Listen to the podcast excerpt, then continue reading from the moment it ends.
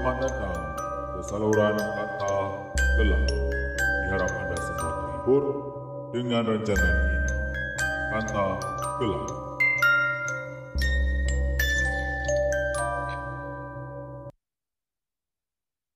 Hello. okey okey okey. Ah selamat malam uh, pada anda semua ya.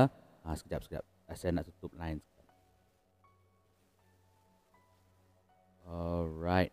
Okey. Hmm. Selamat malam. Sekali lagi ya, selamat malam pada anda semua. Terlebih dulu uh, saya ingin mohon maaf sebab beberapa hari yang lalu saya terlepas untuk merakam dua episod iaitu uh, perkongsian kisah seram dengan uh, tempat-tempat seram. Ha, saya minta maaf hari Kamis dengan Jumaat yang lepas saya tak tak mam, tak dapat buat sebab masa itu saya ada di kampung. Saya uh, perlu masa untuk bersama dengan keluarga jadi uh, terlebih dulu saya mohon uh, maaflah pada anda semua ya. Uh, jadi uh, saya akan buat uh, minggu ini uh, selagi termampulah saya akan buat untuk bayar balik yang saya hutang tu. Okey, uh, saya akan buat. Uh, walaupun sekarang ni saya rasa macam uh, keadaan kesihatan saya ada macam menurun sikit lah macam rasa macam nak demam-demam mungkin saudari-saudara pun guys semua pun dapat tengok dapat dengar daripada segi suara saya dan dapat tengok keadaan muka apa tu keadaan saya hari sekarang kan jadi lebih dulu uh, saya minta maaf ah okey uh, selamat datang semua selamat datang sekali lagi ke rancangan Kanta Kelam salut bersama dengan saya um, pencerita anda. Ah, iaitu um, Angie. Okey. Um, hari ini hmm, ah, sorry sorry maafkan saya. Hari ini uh, saya akan membuat sedikit uh, perkongsian se- seperti biasalah di hari Selasa memang saya akan buat perkongsian hmm, kisah-kisah jenayah.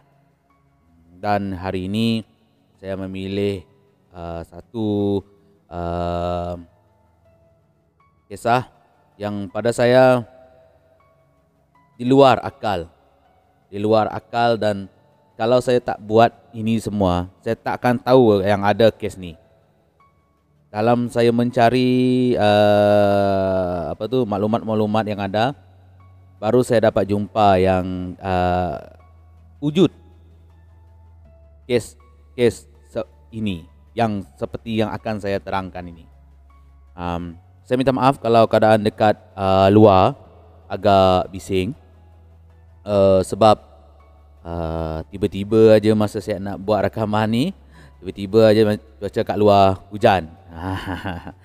Okeylah uh, tanpa buang masa lagi uh, biar saya bawa anda ke um, kes ataupun perkongsian uh, pada petang ini atau malam ini. Okey, itu bergantunglah ya. Ha, pada bila anda melihat.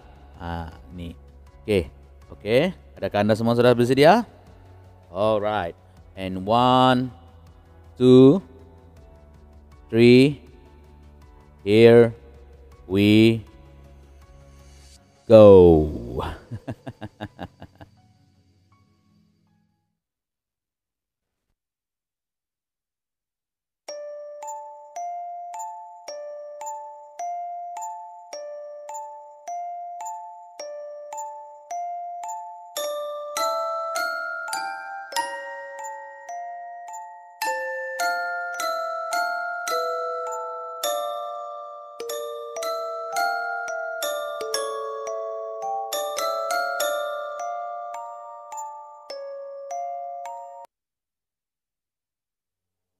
Okey, ah seperti anda tengok dalam ah, skrin saya sekarang kan, ah, yang mana? Ah, dia ni. Ah, nama dia adalah Dr. Harold Shipman. Tapi nanti saya akan panggil dia lebih kepada Fred lah ataupun doktor. Okey, uh, dia ni diberi gelaran Doctor of the Dead. Ah, nak tahu kenapa dia dapat gelaran itu? Sabar, nanti saya akan uh, kupas sedikit demi sedikit. Okey? Ah, teruskan bersama dengan saya. Alright. Uh, seperti yang kita tahu, um, beliau ini berasal dari England. Seperti yang kita tahu juga, uh, di England dia orang um, memberi satu dasar ataupun tradisi lama lah untuk uh, para polis iaitu uh, uh, seseorang yang mempunyai profession yang baik uh, sentiasa akan dibay uh, dibayangkan ataupun dianggap baik. Uh, dan inilah yang telah menjadi uh, macam mana cakap uh, yang menjadi untuk mengaktifkan lagi ha untuk mengaktifkan lagi kegiatan si Dr. Dead ini iaitu si Fred ni Dr. Fred ni okey ha sehingga akhirnya setelah sekian lama dia melakukan kerja jahatnya iaitu membunuh pesakit-pesakit yang datang untuk mendapatkan rawatannya ah barulah beliau tertangkap.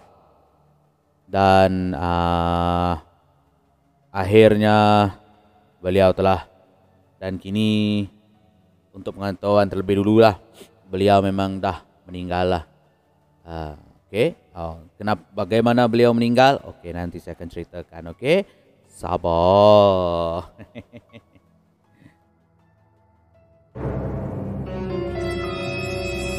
Alright.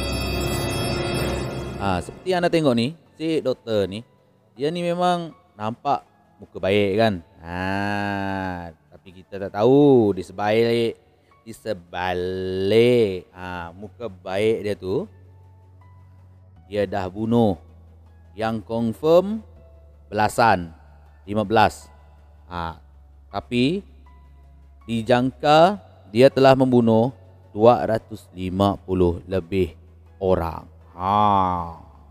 Tengok. Ha. Alright.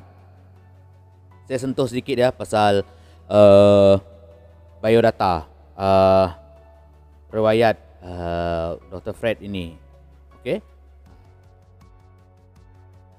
Uh, beliau telah dilahirkan uh, pada 14 Januari 1946 uh, dengan nama uh, Harold Frederick Shipman. Uh, Harold Frederick Shipman. Uh, sebab itulah saya gunakan nama Fred sebab uh, Frederick. Okey. Dan nama Fred itu jugalah yang uh, menjadi nama uh, panggilannya yang lebih dikenali lah sehingga kan pesakit-pesakitnya pun tak memakai uh, nama Harold, dia orang lebih guna Dr. Fred. Ha. Okey. Um uh, dia terlahir dalam keluarga yang biasa, uh, keluarga yang biasa-biasa saja. Um, tetapi dia tergolong Dr. Fred ini tergolong dalam uh, seorang uh, pelajar yang cerdas. Ha, bijak dia ni, bijak dari kecil. Dan uh, tapi banyak beragam. Agak uh, banyak banyak ragam lah. Um, nakal. Ha nakal. Okey.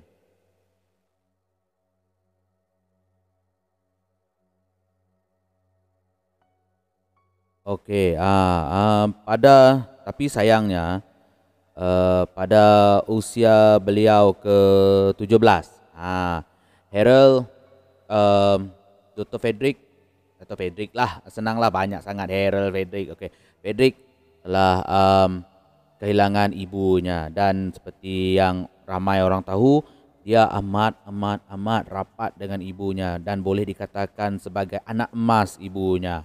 Okey. Sebab kematian ibunya adalah mengalami kanser. Kanser yang um, yang serius lah iaitu kanser paru-paru. Ha, sebab pada masa itu untuk pengetahuan anda semua sedikitlah saya tambah untuk pengetahuan anda semua uh, masa itu golong, uh, golongan wanita yang merokok adalah satu kebiasaan. Uh, jadi tak uh, tak heranlah pada masa itu ramai wanita yang uh, tewas kerana um, minat uh, kian mereka untuk merokok. Ha, tu ha, tak baik tau merokok. Ha, ingat tu. Ha. Saya ni pun perokok juga dulu. Tapi dah berhenti. Ha, jangan tak tahu. sorry ya, sorry, sorry. Masuk sikit, masuk sikit. Tapi jangan merokok. Jangan merokok. Tak baik, tak baik, tak baik. Jangan. Alright. Okay. Ha. Uh, menurut sumber, uh, setelah uh, menurut sumber lah, setelah kematian si ibu, uh, Frederick telah menanam satu niat untuk menjadi seorang doktor kerana uh, sepanjang dia menjaga ibunya ini dia telah menyun, menolong menjaga ibunya dengan menyuntikkan um, sejenis ubat yang nanti akan dia gunakan pada pesakit-pesakitnya yang lain. Hey, Fred, Fred. Uh, obat ini uh, kira macam ubat tahan sakit. Ah uh, ubat tahan sakit tu. Itu yang dia beri pada ibu dia supaya mengurangkan rasa sakitnya. Tapi sampai bila nak suntik tu kan bukan merawat, itu cuma untuk menahan sakit saja kan. Alright. Um uh, pada tahun 1965 uh, dia hmm, telah menjadi seorang mahasiswa uh, di sebuah lembaga uh, medis di Leeds. Uh, setahun kemudian dia telah bertemu dengan seorang gadis di kota itu dan uh, berkahwin dengan gadis tersebut. Uh, pada tahun 1970 pula uh, dia memulakan tugasnya sebagai seorang doktor setempat. Uh, manakala isterinya pula uh, bekerja di tempat yang samalah. Uh, pernikahan mereka sorry ya. Pernikahan mereka ni telah dikurniakan empat orang anak uh, ah ya empat orang anak Uh, tapi dekat si dekat maklumat saya ni saya tak terdapat tak dapatlah maklumat sama ada anak dia tu ada yang anak perempuan ke tidak saya minta maaf dulu ya. Uh, seperti yang saya selalu cakap kalau anda inginkan uh, lebih uh, anda boleh Google cari sendiri siapa dia doktor ni kan. Okey. Um,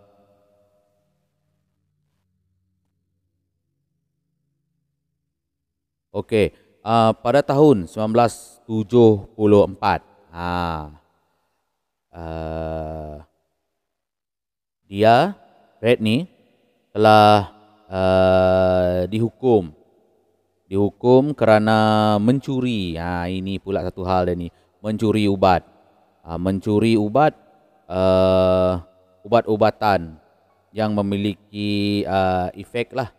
Efek yang sama uh, macam ubat tahan sakit tu. Uh,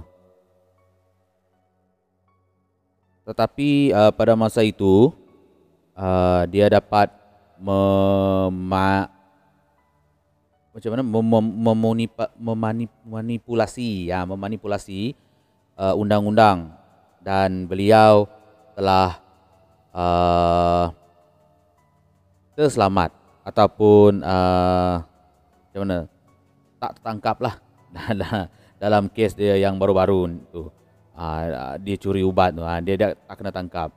Uh, tapi tiga tahun kemudian uh, beliau telah menjalankan uh, menjalani kursus uh, kursus uh, untuk mengurangkan uh, ketagihan. Ah itu kata dia. Ketagihan beliau dalam mengkonsumsi uh, ubat-ubatan terlarang ni. Ah sebab beliau ni selain daripada dia doktor, dia pun apa tu? Uh, ketagihan uh, ubat-ubatan ni.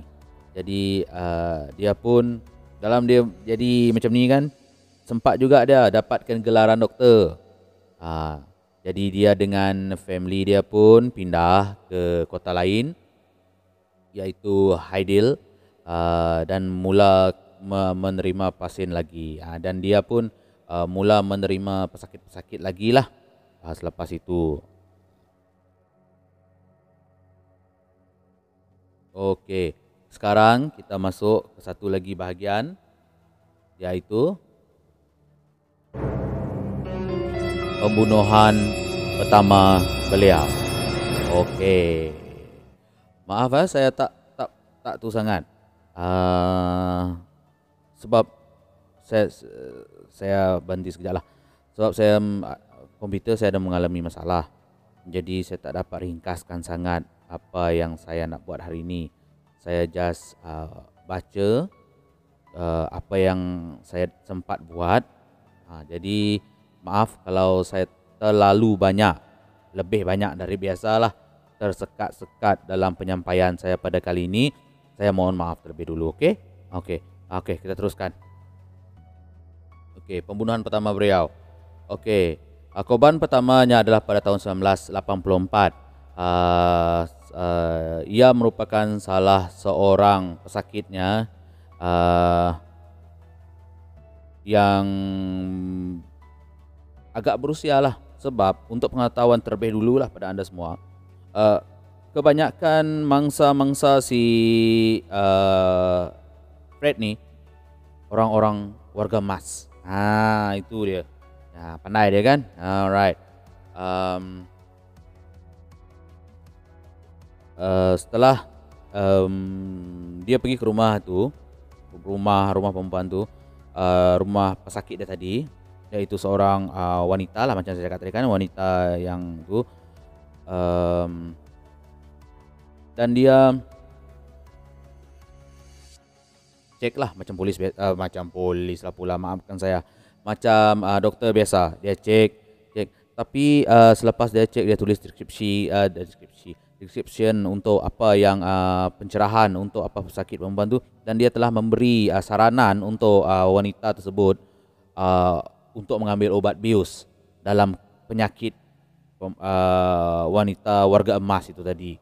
Uh, tetap uh, setelah menerima persetujuan daripada um, si pesakit ni, pesakit ni pun jenis yang mm saja, jenis yang boleh sajalah. Uh, uh, dia pun mengambil uh, morfin, ah, morfin murni, uh, morfin tulin yang masih pekat tu. Jadi dia suntik uh, ah maafkan saya. Ah um, dia pun menyuntikkan pada perempuan tu dan perempuan tu pun seperti yang kita tahulah kalau dalam dos yang banyak kan dia boleh menyebabkan mati tapi mati dia bukan uh, cepat dia akan mati perlahan-lahan uh, tanpa rasa sakit.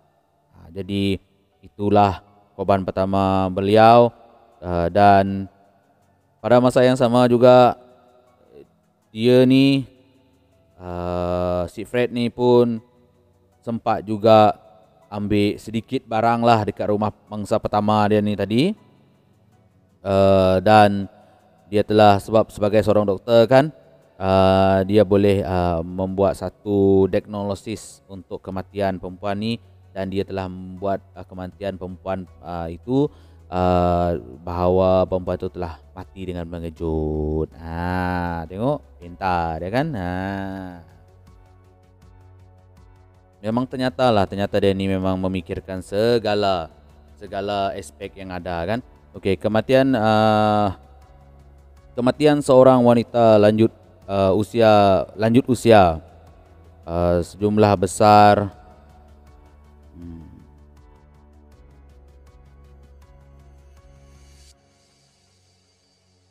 sebab sebagai seorang doktor dia ni selalu tahu selalu um, mendapat pesakit dan beginilah kalau ikutkan apa yang saya sempat baca sedikit lah okay. dia akan pergi ke rumah pesakit walaupun pesakit itu hanya ingin menjalankan uh, rutin harian uh, macam cek tekanan darah apa semua dia terus Lepas dia cek, dia memang terus akan sarankan uh, uh, apa tu pesakit-pesakit dia tu untuk mengambil uh, dadah morfin ni tadi. Ah. Memang bagi dia memang tak ada penyelesaian lain. Sebab bagi dia morfin itulah yang ubat paling mujarab untuk mana-mana penyakit. Ah itu yang menjadi dia ni ada hmm sikit. Okey, ha. Uh, si Shipman ni, uh, si Fred ini uh, telah didapati mulai mengumpul uh, barang-barang dari rumah korbannya sejak korban pertama dia. Ha, nak kata dia ni tak ada duit, ada duit dia ni sebenarnya. Tapi tak tahulah kalau dah nama tak betul kan. Ha, dia kira macam jadi cenderah hati dia lah. Ha, bunuh dekat rumah ni dia ambil barang satu. Bunuh kat rumah ni dia ambil barang satu. Ah kira macam tu lah. Style uh, apa tu cara dia ni? Okey um, uh, dia mula menyedari uh, kejahatannya mungkin uh, tidak hanya mengumpul uh, benda-benda kecil. Uh, kemudian uh, si doktor ni seperti saya cakap tadi lah sebagai seorang doktor dia ada kuasa untuk buat surat uh, wasiat uh, banyak lagi lah surat kematian. Dan disitulah dia mula uh, menjalankan lagi me, uh, meningkatkan lagi uh, tahap uh, kejahatan dia iaitu yang dia bunuh dia tulis wasiat uh, dia buat macam-macam lah declaration yang kira macam uh, pe, pengesahan yang agak kurang uh, betul daripada apa yang sebenar dia terjadi. Sedangkan semua mangsa-mangsa ini dia telah bunuh, bunuh dengan dengan uh, cara tadilah. Sebab kesemua mangsa ni memang dia bunuh dengan cara yang sama. Dia beri ubat uh, tu, ada ubat uh, bukan ubat dadah jenis uh, morfin tu tadi dan mangsa akan menjadi lemah, mati secara pelan-pelan dan tak merasa sakit. Ha. Okey. Uh,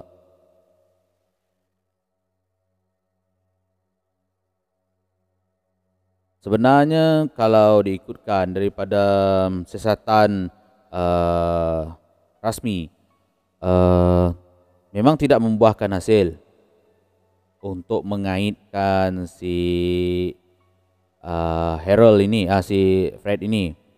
Akan tetapi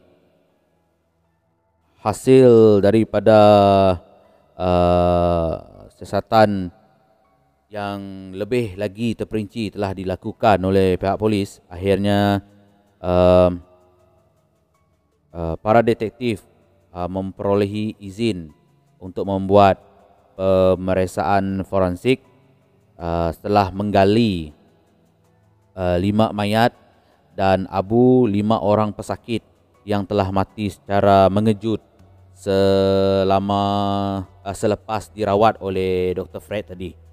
Hasil uh, hasil kajian tersebut uh, telah menunjukkan semua mereka ini meninggal kerana uh, overdose, overdose terlebih ubat, terlebih ubat eh, semua jenis ubat yang sama iaitu morfin, ubat tahan sakit.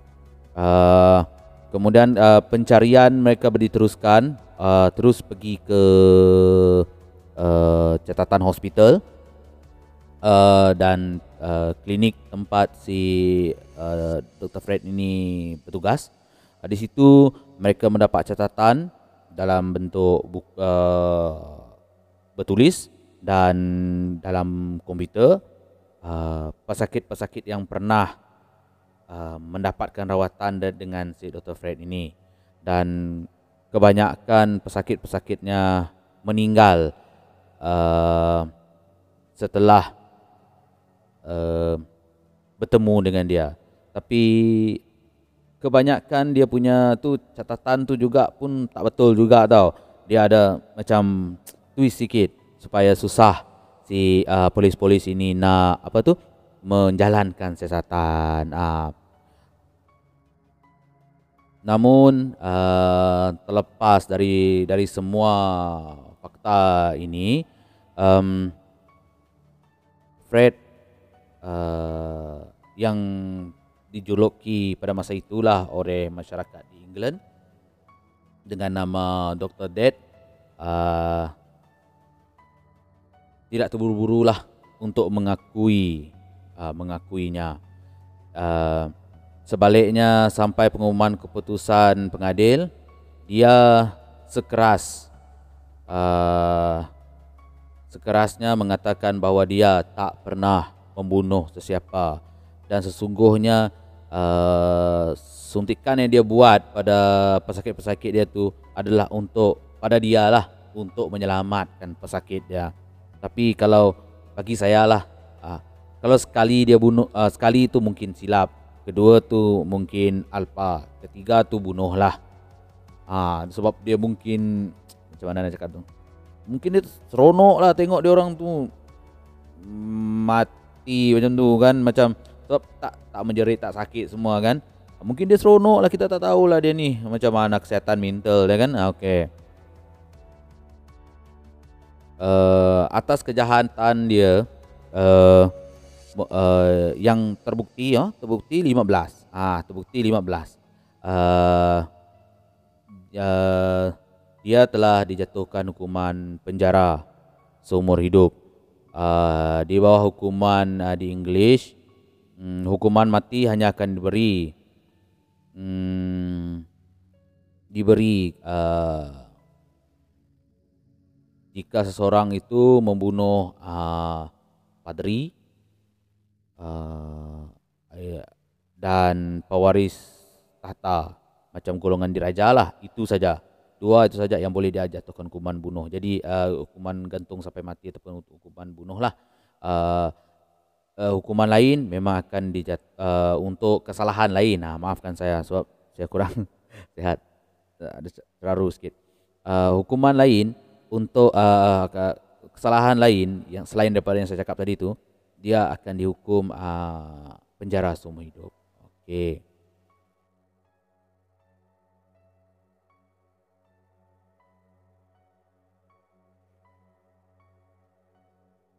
Namun begitu, di akhir lah ha, di akhir riwayat si Dr. Fred ini pada tahun 2014 ha, beliau telah ditemui mati telah ditemui mati dalam selnya uh, dan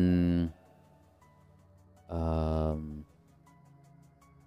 menurut uh, penjaga di penjara tersebut memang tiada lah tiada unsur-unsur kekerasan. Memang murni dia telah menggantung dirinya di dalam selnya. Um, uh, tapi ada juga versi yang mengatakan uh, dia bukanlah bukan bunuh diri. Tetapi yang paling mendapat tamparan yang hebat adalah um, keluarga. Keluarga-keluarga waris-waris mangsa yang telah dia dia bunuh. Bunuh lah kira saya cakap bunuh lah yang dia telah ada suntik hingga mati tu. Ha, kebanyakan mereka menganggap dia tidak sepatutnya membunuh diri secepat itu. Sebab uh, dia sepatutnya mati dalam keadaan yang macam tu lah macam terseksa macam tu kan dalam penjara tu. Ha, itu lebih bagus. Sebab uh, atas kesalahan dia yang telah membunuh kalau tak di sini kan uh, dia orang cakap dalam lingkungan 500 ah 508 orang mangsa yang dia pernah cabut nyawa. Hei, apa nak jadilah dengan kau ni Fred, Fred. Hmm.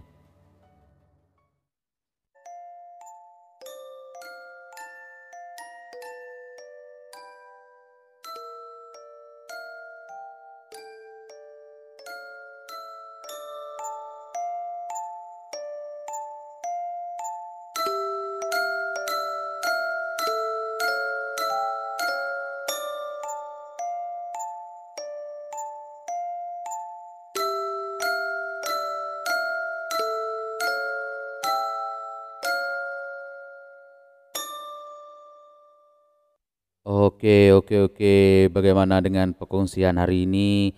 Saya mohon maaf sebab saya terlalu, saya sendiri dapat rasa yang saya banyak tersekat-sekat dalam menyampaikan uh, perkongsian pada hari ini.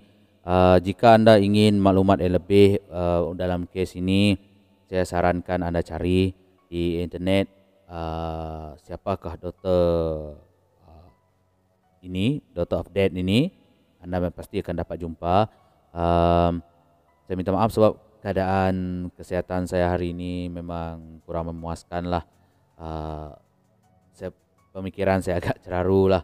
Jadi uh, untuk mengakhiri rancangan pada malam ini, sepuluh jari saya ingin mohon maaf uh, sekiranya uh, ada tersilap fakta dan uh, tersilap cara penyampaian saya saya ingin mohon maaf pada anda semua dan pesanan saya yang terakhir yaitu uh, tetap jaga diri, tetap um, patuhi SOP yang ada.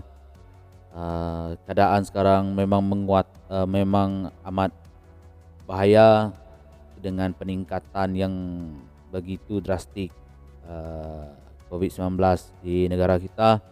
Saya harap sama-samalah kita kerjasama ya untuk uh, menurunkan uh, kadar jangkitan pada setiap hari. Jadi saya undur diri. Um, jumpa lagi di kesempatan yang lain uh, bersama dengan saya di rancangan Kanta Kelam. Salut. NG. bye bye all.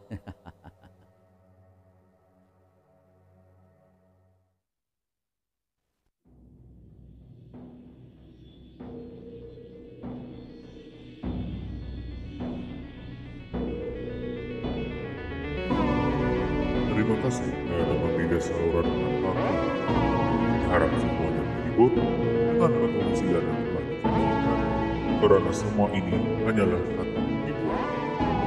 Sampai jumpa lagi.